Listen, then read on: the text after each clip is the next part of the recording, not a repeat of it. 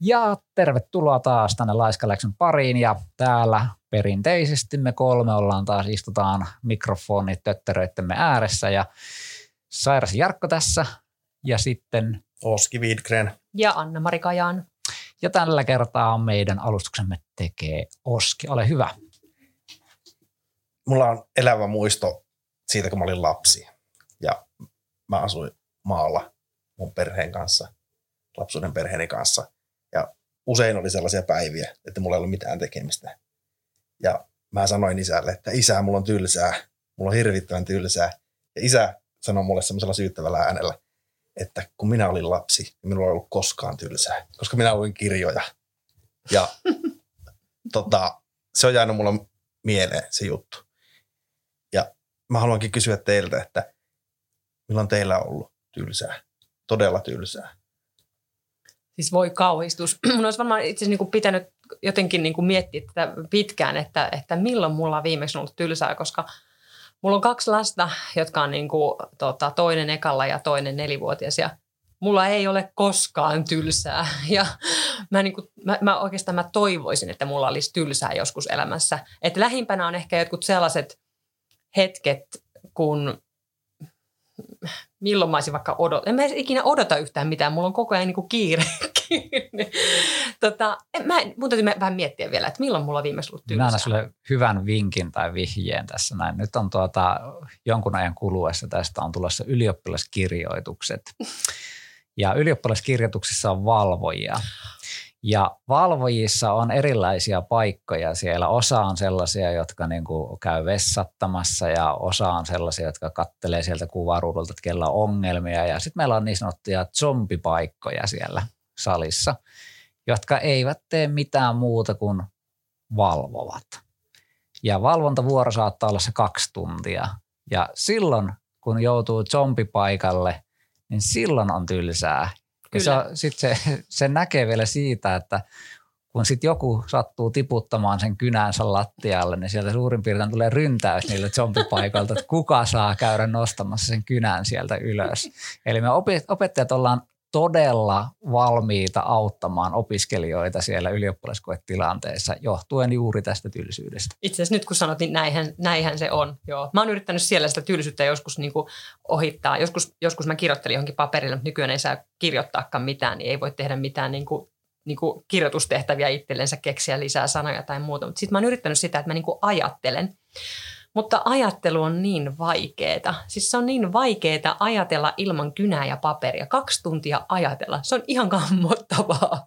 Mutta hei, mä itse asiassa keksin nyt, milloin mä oon viimeksi tylsä.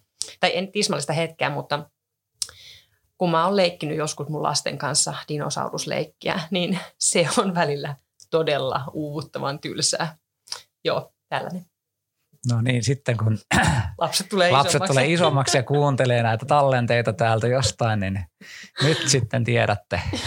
Kuinka paljon äiti nautti siitä niin. jyrakoleikistä.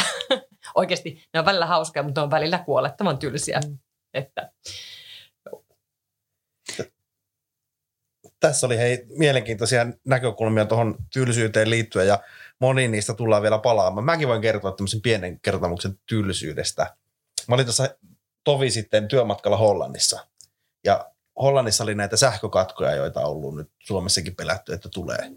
Ja tota, tästä syystä junaliikenne oli hieman sekaisin. Ja mun piti matkustaa sinne paikkaan, jonne mä olin menossa Eindhoveniin, niin se todella pitkän mutkan kautta. Ja tota, se kesti siis tunteja pidempään kuin oli alun perin tarkoitus. Ja, sen, ja ne junat oli aivan täynnä. Ja sitten kun siellä on vielä sellainen tapa, että ei ole ihmisillä paikkoja junassa, niin koska ne junat oli täynnä, niin mä jouduin istumaan semmoisella kiikkerällä penkillä siellä junavaunun eteisessä tuntikaupalla. Ja mulla oli ihan kauhean nälkä, koska mä en, olin ajatellut, että mä syön siellä Eindhovenissa, mutta mä en päässyt sinne, kun vasta tunteja myöhässä. Niin se oli semmoinen hetki, että mulla oli niin todella tylsää, kun mä istuin siellä junan eteisessä ja puksutin halki Hollannin.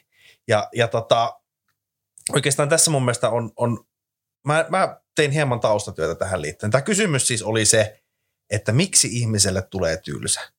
Ja, ja mä, mä rupesin selvittämään sitä, että, että, tota, että mitä se tylsyys oikein on. Ja mä löysin tällaisen Meeri Niinistön kirjoittaman artikkelin yleistä Onko ollut tylsä vuosi? Pitkistyneissä tylsistymissä piilee myös riskejä. Aivotutkija. Monesti ihmiset alkavat tehdä jotain typerää. Ja tässä on haastateltu tällaista psykologiaa kuin Lauri Nummenmaa, Mm, joka totta, määrittelee tylsyyden näin. Oman vireystilan ja ympäristön epäsuhta. Olo tuntuu pystyväiseltä, mutta ympäristö ei tarjoa tarpeeksi virikkeitä. Eli että se olisi sitä, että pystyisi tekemään, mutta sitten se ympäristö on sellainen, että se estää. Sitä on kuulemma tylsyys. Ja sitten tota, tässä on tutkittu siis tässä, t- tätä tylsyyttä ilmeisesti aika paljon ja on havaittu se, että ihminen ei niin kuin siedä kauhean paljon niin kuin tylsyyttä. Oli jopa tämmöinen tutkimustulos, että ihminen ottaisi mieluummin sähköiskuja, kun on tylsistynyt. Kehitysehdotus ylioppilaskirjoituksiin. Ja, ja sitten, tota, sitten tässä, tässä kuitenkin sanottiin, tämä Lauri Nummenmaa vastaa tähän opiskelijan kysymykseen. Mekanismi tylsyyden taustalla on ihmislajille varsin tarpeellinen, tämä on suora lainaus. Jos meillä ei olisi järjestelmä, joka piiskaa meitä tekemään jotain, röjähtäisimme sohvan pohjalle koskaan sieltä nousematta. Yllykehakuisuus on sikäli tervettä. Eli että tämä psykologi näkee tämän näin, että tylsyys estää meitä passivoitumasta. Koska jos pötköttäminen olisi hauskaa, niin me ei ikinä tehtäisi muuta kuin pötkötettäisiin. Mutta sitten kun siitä tulee tylsää, niin sitten meidän on tehtävä jotain muuta. Mutta hän näki tässä myös semmoisen vaaran, että tylsyys saattaa johtaa typerehtimiseen. Että, että niin tylsyys voi johtaa siihen, että ihmiset tekee typeryyksiä. Ja mä uskon, että tämä on varmaan ihan totta. Te, te olette, niin kuin, puhuit niistä lapsista. Mä uskon, että lapset tekee paljon typeryyksiä tylsyyksissä. Eikö se ole vähän sellainen tilanne, että kun lapsilla on tylsää, niin sitten kohta kaatuu joku kirjahylly tai jotain, että se lähtee niin kuin väärään suuntaan.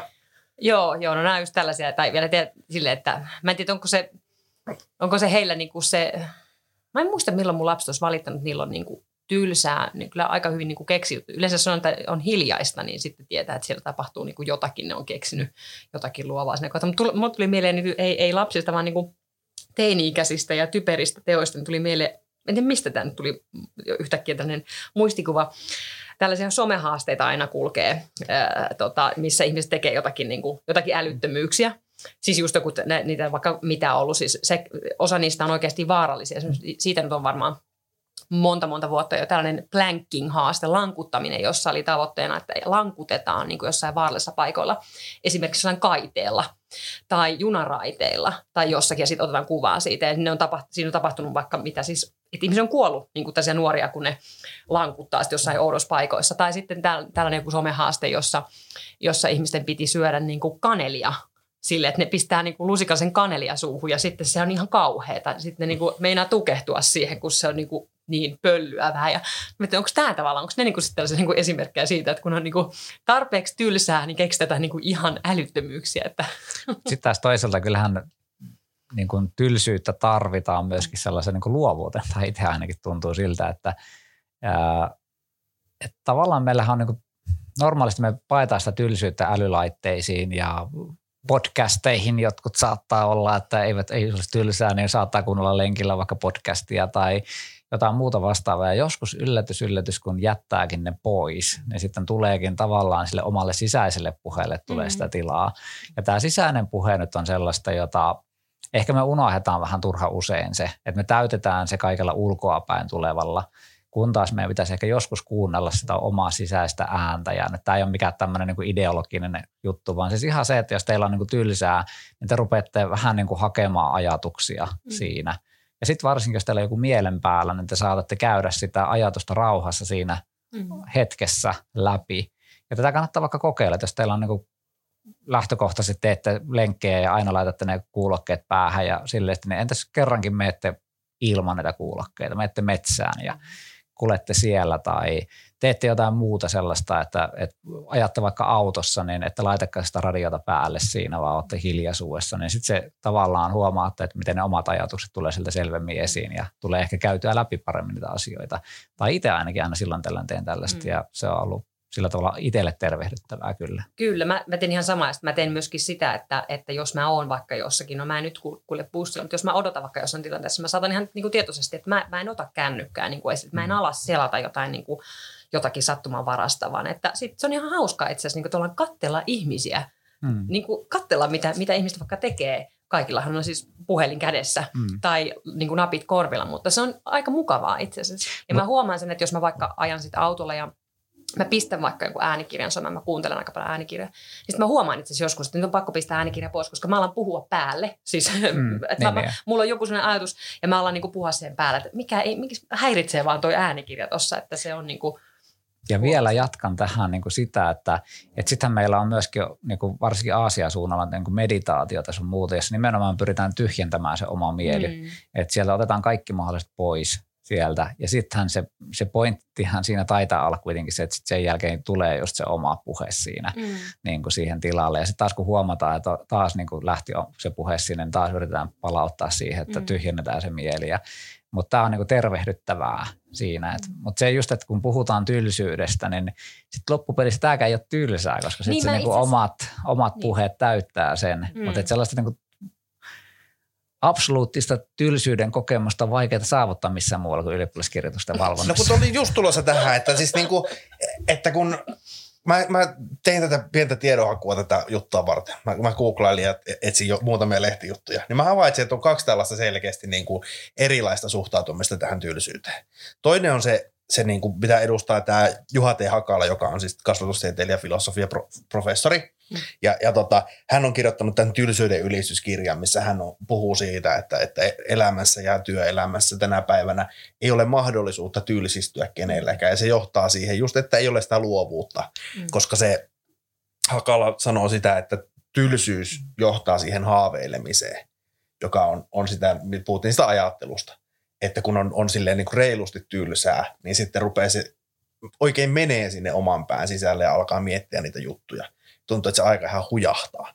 Mutta sitten kun on se toinen puoli, on se tuossa myös toinen linja, joka tuli vastaan näissä jutuissa, oli tämä koronatylsyys. Meillähän on kaikilla se kokemus, että yhteiskunta vähän niin kuin suljettiin, ihmiset joutui kotiin, se oli uusi tilanne, se koettiin niin kuin ahdistavana. Niin, niin sitten kun puhuttiin näistä, että mitkä on ollut näitä kokemuksia, joissa meillä on ollut niin tylsää, niin mä muistelin sitä mun junamatkaa, jolloin mulla oli se nälkä ja se hyvin epämukava istuma-asento. Se esti sen haaveilun. Mm. Mä, en pystynyt kesk- mä en pystynyt pääsemään sinne pään sisälle, koska mulla oli nälkä ja epämukava asento. Ja mä jouduin ottamaan sen vastaan, sen tilanteen.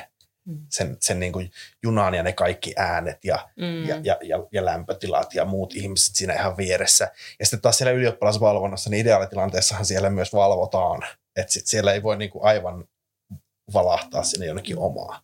Niin se on selkeästi niinku just tämä, että että, se, että, se, että ehkä se, se portti sinne luovuuteen kulkee sen työllisyyden kautta. Mm. Mutta sitten joskus voi joutua jäädä sinne työllisyyden tuulikaappiin pyörimään erinäisistä syistä. Ja se on sitten aivan erilainen kokemus. Niin, niin, koska tavallaan just se, että kun sä pääset siihen tavallaan, niin kuin siihen te, teet jotain mindfulness-harjoitusta tai kävelet raossa, niin silloinhan se ei ole just itse asiassa tylsää, mm. vaan se on mm. just sitä, että sä niin kuin, sehän on äärimmäisen kiehtovaa sitten, mm. kun siihen niin kuin pääsee, mutta mutta tämäkin on oikeastaan seurausta siitä, että me vastataan siihen tylsyyteen tosi usein kaikilla älylaitteilla ja mm. muulla hälyllä, mitä me saadaan ympäriltä. Ja se sitten on sellainen niin kuin automaatio, että mikä ratkaisee sen, että heti kun meillä uhkaa tulla tylsyyttä, niin me niin kuin paetaan sitä tylsyyttä niihin muihin mm. juttuihin. Ja silloin me ei anneta niin kuin mitään muita mahdollisuuksia mm. siihen. Eli jos me poistettaisiin niin kuin nämä pois, niin sitten meillä avautuisi kokonaan uusi maailma, että mitä sieltä löytyykään, mm. jos me ei mennäkään sen perinteisen väylän kautta. Mm. mm. Mm. Niin tämä on ehkä sellainen kuin tavallaan, mistä tämä johtuu, niin kuin se, että monet ihmiset ei niin koe sitä tylsyyttä tänä päivänä mm. juurikaan. Ja toisaalta sitten taas oppitunnilla saattaa vaikka huomata sen, että ei pelkästään tylsyys, vaan vaikeustaso aiheuttaa sen, että jos, jos joutuu niin kuin sitten tavallaan siitä tietynlaisesta tylsyydestä joutuisi tekemään jotain, niin sitten valitaan se, missä sun ei itse tarvitse niin kuin, vaikka joku peli siihen, niin kuin, että sun ei tarvitse nyt ponnistella. Niin. Kyllä, ja tuleeko meille nyt valistusosuus Varmaan joku. Saanko valistaa? Saa valistaa, hyvä. Siis mä olin tässä hiljattain, mä voin kertoa tässä tarinan niin omasta elämästä, niin mä, mä syksyllä osallistuin siis viron kielen alkeiskurssille kansalaisopistossa. Se oli, se oli, se oli tota Teamsissa. Se oli vielä, vielä maanantaisin. Oliko tiistai, en muista enää, mutta se oli kuitenkin siinä, siinä vaiheessa syksyä. Se oli se mun niin kuin viikon päivässä mulla oli eniten opetusta mä pääsin töistä ja sitten mä menin kotiin ja mä äkkiä söin ja sitten mä laitoin Teamsin päälle ja se kesti kaksi tuntia. Ja mä havaitsin sen siinä, että mulla oli keskimäärin äärettömän tylsää sillä viron tunnilla. Ja, ja tota, mä en oppinut siellä oikeastaan mitään ja mä jätin sen kesken sen kurssi. Ja, ja, tos, ja tota, mä, mä, huomasin siinä sen, että, että, tota, että siinä oli niin kuin kaksi tietä. Että tavallaan, että, että jos sen sai sen homman niin kuin sille, että, että heti alkutunnista otti se, että, että, että me, meikä on tehnyt niin kuin läksyt ja meikä viittaa, meikä tunnen tietää, mistä tässä on kyse tässä hommassa ja tälleen, niin sitten se niin kuin vähän niin kuin imasi mukaansa. Mm. Mutta sitten kun se oli Teamsissa, sitten kun jätti sen kameran laitto kiinni, ehkä kävi kännykkä vähän kädessä, oli vähän läksyt tehty huonosti, niin siinä herkästi joutui sille sivuraiteelle. Ja sitten sitä istukin siinä pöydän ääressä. Se oli vähän enemmän tai vähemmän pihalla ja toivoi, että kun vaan ei kysyisi kukaan multa mitään. Ja silloin se oli tosi pitkät kaksi tuntia. Niin tavallaan, että mä, mä niin tässä niin sekä ymmärrän sen kokemuksen tosi hyvin, koska mä oon tehnyt niitä huonoja valintoja sen viron opetuksen suhteen tosi monta kertaa syksyn aikana. Mutta sitten toisaalta mä niin myös sanon sen, että, että se oli aina, aina se, oli, se oli vaikea valinta, mutta se tie oli valittavissa.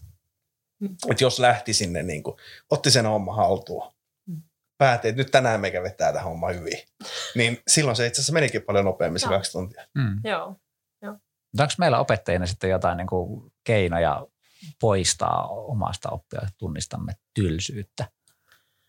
No onhan niitä varmaan siis, mutta kyllä mä oon sitä aika paljon just miettinyt, että kun oppilaathan on hirveän erilaisia siinä, että minkälaiset tehtävät tuo sen imun. Että niin onko se sitä, että sä pääst oikeasti, että sulla on sellainen tehtävä, missä sä alat paneutua itsenäisesti vai onko se sitten se ryhmätyö vai onko se se, että me keskustellaan yhdessä. Että, että tavallaan se on niin tosi, tosi monista jutuista voi se, se imu syntyä, mutta että joskus sitten vaan huomaa, että no – nyt on kyllä niin tylsä tunti, että meinaan tässä itsekin, itekin mm. tylsistyä ja sit, sitä ei välttämättä pysty niinku kääntämään silleen, että nyt minä teinkin tosi innokkaan tunnin, että sitten se vaan joskus on silleen, että no tämä oli nyt tällainen floppi, mutta Joo, me itse yritän toteuttaa sitä seitsemän minuutin sääntöä. Me on varmaan teillä ainakin puhunut joskus aikaisemmin siitä seitsemän minuutin säännöstä, että, että tunnilla pitäisi niin seitsemän minuutin välein vaihtua se opetustapa jollain tavalla, mm. että katsoa vaikka video väliin tai käydä mm. välillä keskustelua, välillä ehkä luennoida ja niin poispäin. Että, mm.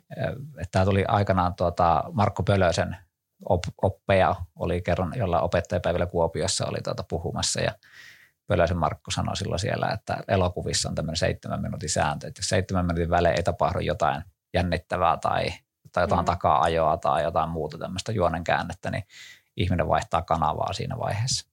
Ja, tää, ja sitten se siellä sanoo, että opettajilla voisi olla sama mentaliteetti. Niin kuin tilasto, tilastojen käyttämistä. Niin kuin. Mm.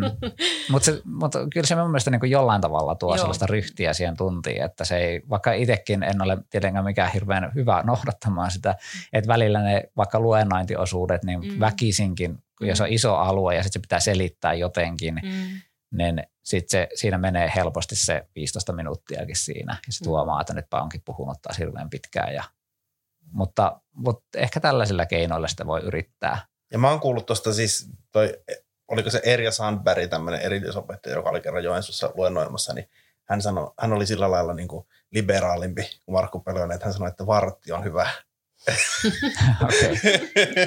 että että, tota, että mm. vartin välein, jos vaihtaa, niin siitä tekee niin kuin helpompaa vastaanottaa. Mm. Ettei se olisi vaan mennyt toiseen suuntaan, että se olisi ehkä viisi minuuttia tällä hetkellä tai jopa kolme minuuttia. Niin. mutta tota, mut mm. joo, on se totta, että se on vaikeaa, vaikka niin äidinkielessäkin, jos luetaan laajaa aineistoa, niin siinä tietysti voi mennä jonkun novellin niin. lukemisessa jo helposti seitsemän minuuttia tai jopa vartti, mutta, mutta hyvä periaate se kyllä on ehdottomasti. Mm. Päädytäänkö me nyt tässä, että tylsyys on hyvä vai huono juttu? No onhan se tosi hyvä juttu.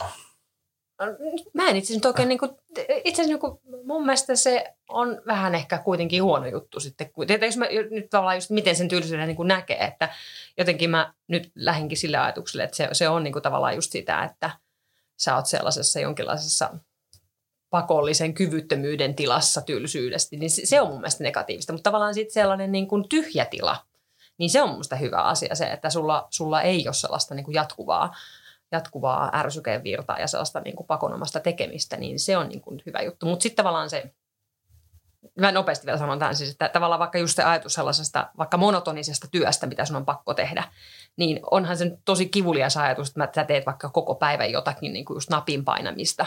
Ja sehän myöskin aiheuttaa niin kuin sit myös virheitä ja se on psykologisesti todella raskasta, että sä oot pakotettu johonkin niin kuin tosi tylsään, tylsään niin kuin tekemiseen. Ehkä mä kuitenkin vaan sanon, että negatiivinen juttu on. Kyllä, ja rakas kuulija, kun olet kuunnellut tätä podcastia nyt siellä, niin toivottavasti ensi kertaa ei olisi ollut niin tylsää. Mutta tuota, kokeilepa ensi kerralla sitten, kun lähdet lenkille, niin älä kuuntelekaan meitä tai ketään muutakaan siinä, vaan kuuntele luonnon suhinaa ja lintujen sirkutusta ja lainen liplatusta siellä, niin saatat löytää itsestäsi jotain uusia puolia myöskin siinä. Mutta näillä opeilla lopetetaan tällä kerralta. Meidän laiskan läksy on nyt podettu täällä, eli sanotaan kaikki vaan tästä, että hei hei. Moikka hei. moi!